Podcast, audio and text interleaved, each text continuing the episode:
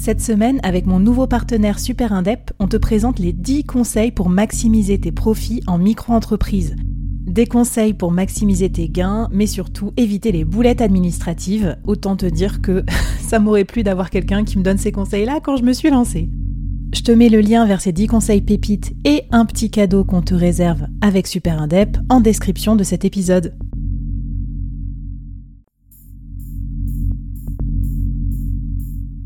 Quoi ressemblerait ton business si tu pouvais être épaulé par les meilleurs experts?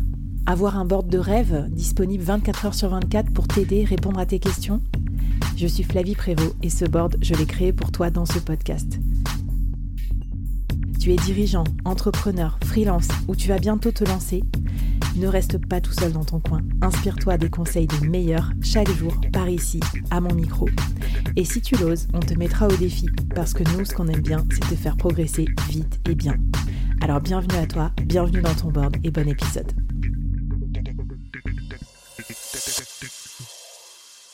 Hello hello et bravo d'être arrivé jusqu'ici. Déjà je vois que tu es euh, super bon élève sur la vente, tu veux t'améliorer et ça c'est cool.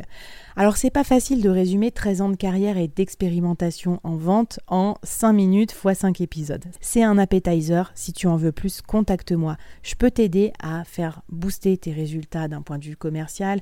En attendant pour ce dernier épisode, je veux partager un tips un petit peu atypique. Je pense pas que tu l'aies lu quelque part et qui fonctionne très bien.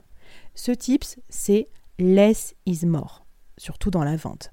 Ça veut dire quoi? Moins t'en fais, mieux c'est. Ça veut dire qu'il faut parler plutôt un peu que beaucoup. Il faut cultiver une forme de mystère. Il faut euh, être synthétique. Parce que plus tu parles, plus tu saoules les gens et plus les gens vont se désintéresser. Parce que si t'en dis trop, les gens n'ont plus trop d'intérêt à venir vers toi.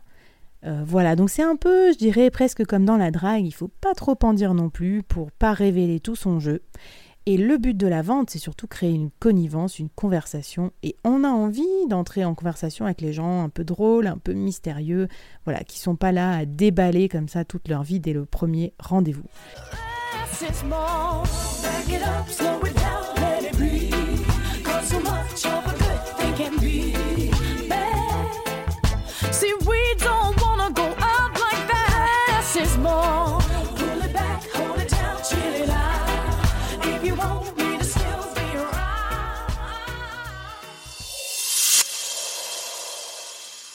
Donc par exemple, quand tu écris un message ou un email de prospection, il faut le rendre le plus court possible.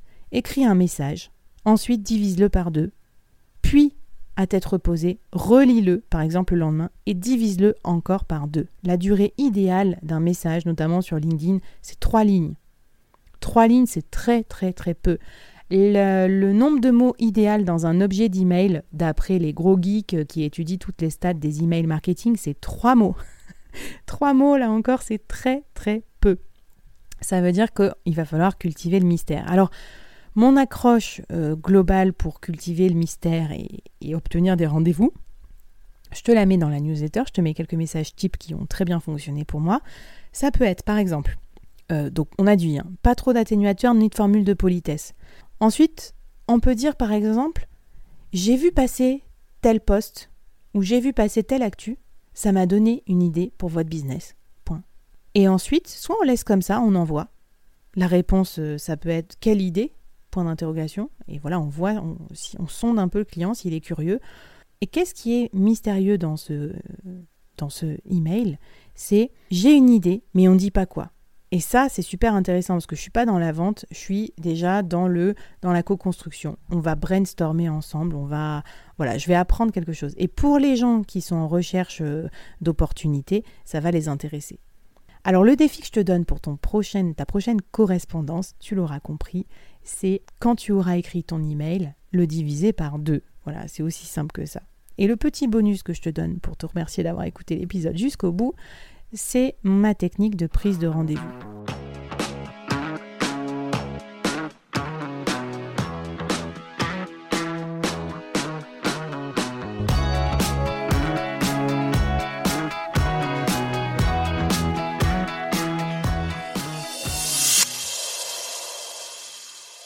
Avant, je faisais comme tout le monde des rendez-vous d'une heure.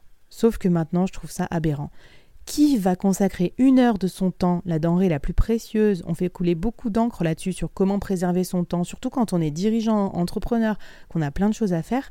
Qui va consacrer une heure à un commercial qui veut nous prospecter, surtout si on est moyennement intéressé au début? Personne. Donc moi j'ai une réponse qui fonctionne plutôt bien parce que j'obtiens plein de rendez-vous. Je fais des rendez-vous de visioconférence de 15 minutes. Oui, j'ai bien dit 15 minutes.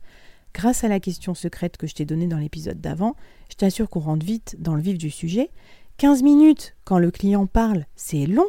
J'obtiens plein d'informations sur lui. Ça suffit aussi pour un premier rendez-vous pour voir s'il est vraiment bien dans ma cible et pas me faire perdre trop de temps, moi non plus.